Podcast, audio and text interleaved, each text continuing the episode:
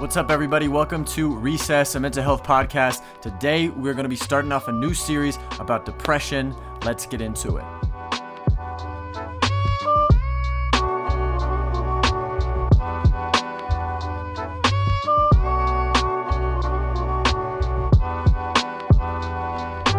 All right, welcome in, welcome in to another episode of Recess, um, episode 19, 20? I don't even know. I lost track at this point. But we are here live. We're not live. You're listening to this after the fact. I don't even know what I'm talking about. But today we're talking about a really, really important topic, I think, to a lot of people, to me, um, and, and my story, in my life, and, and that is this topic of depression. Now, depression is a very, very popular conversation right now. The stigma of mental health is, is decreasing bit by bit, seemingly every year. And a lot of people are coming out and saying, Hey, I've been depressed. I'm experiencing depression. I'm experiencing this dark place. And I need to talk about it. And I need to talk about it. And so I have experienced depression since I was like 13. I'm 27 now, and since I was 13, I've experienced bouts and seasons of depression. When I was about 22 years old, I got diagnosed with major depressive disorder, which is kind of the clinical language for for big depression. Just think depression in general. What typically people mean by that is major depressive disorder. And as I started to share that with with family, with friends, with different folks, even on my Instagram, I learned a lot about mental health and how we view mental health by the reaction I started to get from friends. The things friends would say or not say, friends who would move closer or move farther apart. I learned a lot of things about how we view mental health in general and specifically depression by this experience. And so I want to talk a little bit about depression today, and I want us to almost take this as a 30,000 foot above view. In the coming weeks, we're going to talk more about what do we need to say to depressed people? What should we not say to depressed people? And so, my hope in this is to help equip friends of depressed people, maybe depressed people, to be able to put words to some of the things they've felt. But in the coming weeks, we're going to talk about all these things. This episode is kind of an introduction into what's depression, what does it look like, what does it mean, what are we what are we even talking about? When we talk about depression. So let's define depression really, really briefly, okay? Depression is a mental health disorder characterized by depressed or down mood, loss of life or loss of interest in life and activities, and it's an impairment of daily life. So some of these symptoms are hopelessness, feelings of sadness, changes in sleep and appetite, low energy levels, poor concentration, um, difficulties with self esteem. These are kind of the clinical descriptions and criteria of depression. Now, for depression to be depression and not just sadness, these symptoms have to be present for a number of weeks. I think major depressive disorder might be even six months, up to six months. So, clinically speaking, being sad for a few days doesn't mean that we're depressed. Being upset for a few days or a week doesn't mean we're depressed. Depressed is ha- has a longevity to it and it's important that we realize that because people just say, "Oh, I feel depressed" when they have a down day. Maybe they're just having a down day. Depression is much longer lasting. Now, depression isn't just sadness. It, it, it isn't just hopelessness or low self-esteem depression has a lot of relational ramifications to it. When we are depressed, we can often question every friendship that we have. Do they care about me? Am I meaningful to them? Is this relationship going to last? Does this mean anything? We question all of our relationships, and there's a big isolatory factor of depression. We isolate so much, we wonder about what people are thinking of us, how they're perceiving us. And we're afraid of the answer because we don't want it to be the wrong answer. We don't want it to be, oh, they don't really like us. So we get afraid and we isolate, and then it becomes this cycle of shame. And so a lot of us have experienced this cycle, but it's important for us to know how to view it and to know that it's a really normal thing. Approximately 20% of US adults could experience symptoms of depression in the last two weeks. 10 to 12% of adults have been diagnosed in the last year of depression. It affects millions and millions of people. And this is specifically to the US, the context that we're in. So, how do we view depression? We know what it is, but how are we viewing depression?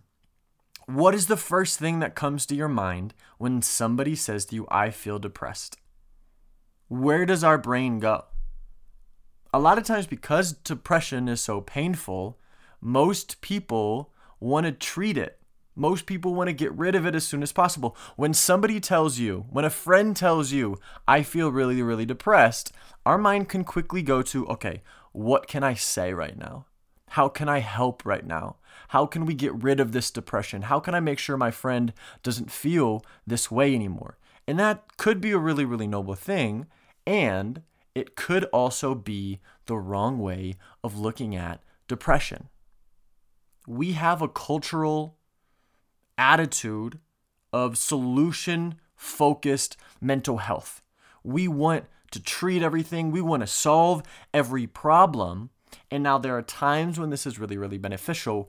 And clinical therapists, psychologists, doctors, they have the expertise to employ solution focused ways of dealing with mental health at the appropriate time. They have the training for it. But everyday people like you and me, we might not have the expertise, the knowledge, the psychological understanding.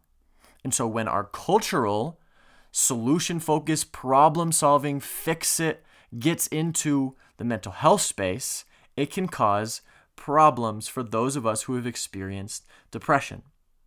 So we want to get rid of depression really, really quickly. We want to be really, really solution focused in how we go about that.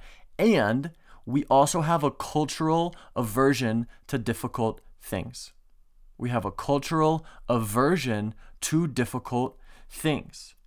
We oftentimes don't know how to sit with our own feelings, our hard, difficult feelings. We don't know how to sit with it. And so we get uncomfortable when somebody else has hard feelings. We don't know what to do with it. So then we move to solve. Because if we solve and we get rid of these hard feelings, then hey, maybe I won't have to deal with them anymore. Maybe I won't have to deal with them anymore. And if we haven't gone down our own story and experienced our own mental health journey and learned about ourselves and learned how to sit with our emotions, we might not be able to do it for somebody else. And so we go into fix it. We go into, hey, let's try this, let's try that, let's do these things to get you not depressed. And for those of us who have struggled with depression, we might start to feel like we are the object of said fixing. If somebody over there, if my best friend or a close family member starts trying to fix us, we can easily think that we need to be fixed. We have become the object. We are not enough. We are not good enough. We need to change fundamentally to be acceptable to folks the fixing, the solution focus, the discomfort with hard emotions, it affects those of us who have struggled with depression. We have to get away from fixing. We have to get away from solving. We have to get away from having to do something right away. Now, I'll, I'll touch more on this later. There are times when we have to step in for depressed friends. If there is self harm, if there's suicidal ideation, those are things we might have to step in and do something. I'm specifically speaking on depression that isn't going to a suicidal place right now. It's just really, really dark days. It's hopelessness. It's fear. It's it's longevity of sadness. I'm not speaking to suicidal things. Those are conversations for a different podcast, a different day, a different subject. We are just talking about depression, down, hopeless self esteem, where we're not necessarily in immediate danger. So we view depression through the lens of fixing, solving, solution focused type things. How should we view it? How should we view depression? One, we should view it as normal. This is a normal human experience. We see millions of people struggling with depression every year. It's not abnormal. It's not crazy. It's not weird. The first 10 years of my life, when I had depression from like 13 to 22, so I guess nine years, I thought I was the only one. I didn't hear people talking about depression that often. I didn't feel comfortable sharing it with anybody because I didn't think I was normal. I thought it made me abnormal. I thought it made me an outsider. But knowing that it doesn't helped me be able to talk about it. So we have to view it hey, this is normal. This is a human experience. Secondly, we have to know that depression has different levels of intensity. There are different needs for different people in their different levels of intensity. We could have a level three, which is I'm down, it's not the worst, or we could have a level eight, nine, where this is actually dangerous. I need professional help. No depressive episode is the same. There could be similar vibes, but it's not always the same. It's dependent on what's going on in our social circles, what's going on in our, our work, our families, our life, the cultures, the systems that we're living in. There's a lot of factors that can change and affect how intense the depressive depressive episode is. And we need to know that depression may be different for different people. It may look different, it may feel a little bit different. Our needs could shift from person to person. So we need to know that depression isn't the same for everybody. It is normal and it has different levels of intensity. It's not just one thing. There's almost a wave like quality to it where it's always going to be water, isn't it? but the manifestation of that wave could look different in different seasons.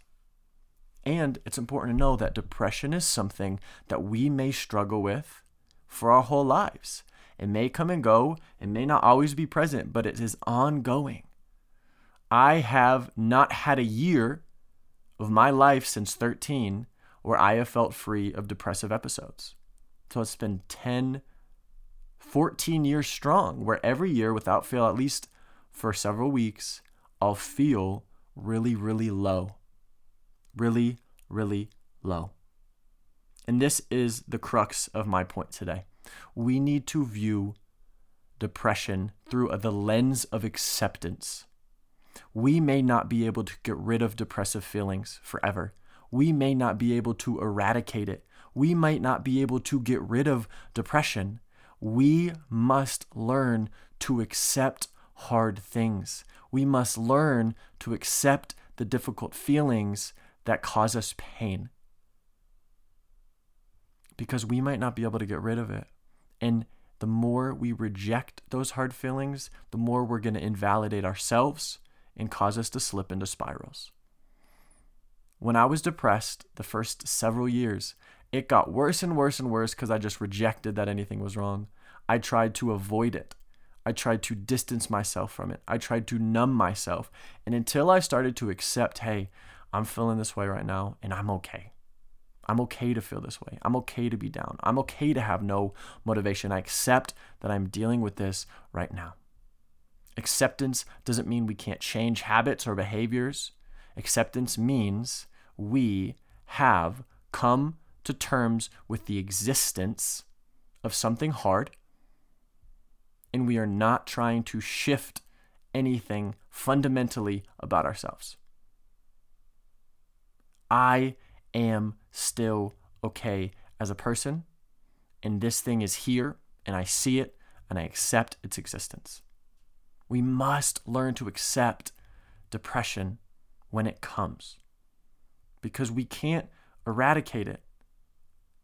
We can manage our symptoms and we can cope, and that's good. And therapy does so much good work with that. But to try to just get rid of all difficult feelings, it's not going to happen because humanity means suffering in a certain way. We will suffer, we will experience hard things. And so it's important for us to know that we have to accept depression. We have to accept it.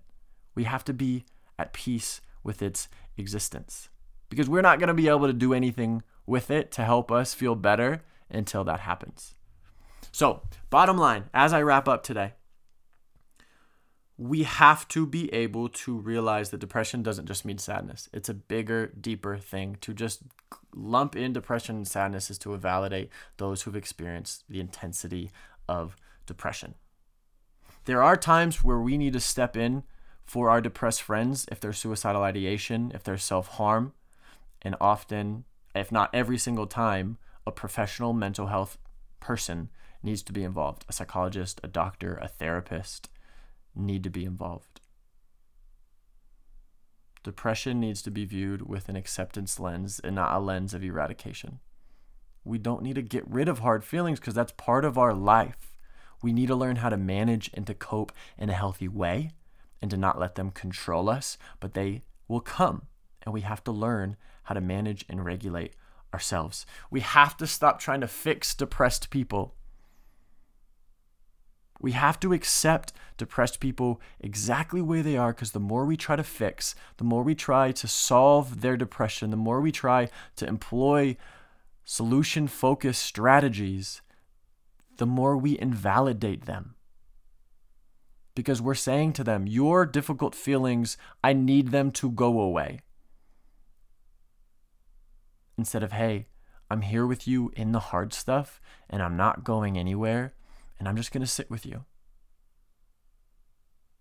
The more we try to get rid of discomfort or uncomfortable emotions, the more we invalidate ourselves. If we can accept the hard things, we can learn how to manage and create healthy behaviors, healthy habits so that we don't get sucked down into a shame spiral.